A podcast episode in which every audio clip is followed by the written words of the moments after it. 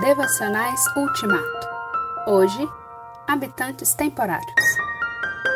Uma vez que vocês chamam Pai aquele que julga imparcialmente as obras de cada um, portem-se com temor durante a jornada terrena de vocês.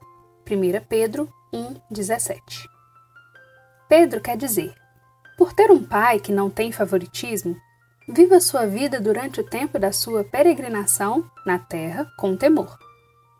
Em outras palavras, você deve temer o pai. Você não deve temê-lo porque ele o punirá, forma como os ímpios e até mesmo o maligno o temem. Mas você deve temer que ele o deixe e tire a sua mão protetora, assim como um filho piedoso estaria com medo de deixar o pai irado e de fazer algo que o desagradasse. Deus deseja que você tenha esse tipo de temor para que se resguarde do pecado e sirva ao seu próximo enquanto viver aqui na terra. Se você é um cristão sincero, você tem todos os tesouros de Deus e é um filho de Deus.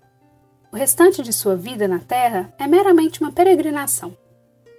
Deus lhe permite viver neste corpo e andar nessa terra para que você possa ajudar outras pessoas e possa trazê-las para o céu. Portanto, devemos usufruir de todas as coisas na terra apenas como hóspedes, que viajam para o outro lado do país e ficam em um hotel. Eles passam a noite lá e se utilizam apenas do alimento e dos aposentos do proprietário. Eles não reivindicam que a propriedade do hotel agora pertence a eles. É assim que devemos lidar com as posses materiais, como se elas não pertencessem a nós. Nós devemos desfrutar apenas do que for necessário para manter os nossos corpos e usar o restante para ajudar o nosso próximo.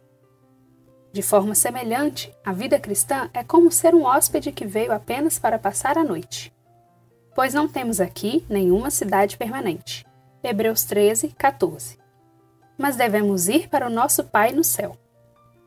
Essa é a razão pela qual Pedro diz que não devemos nos comportar de modo descontrolado, mas viver em temor.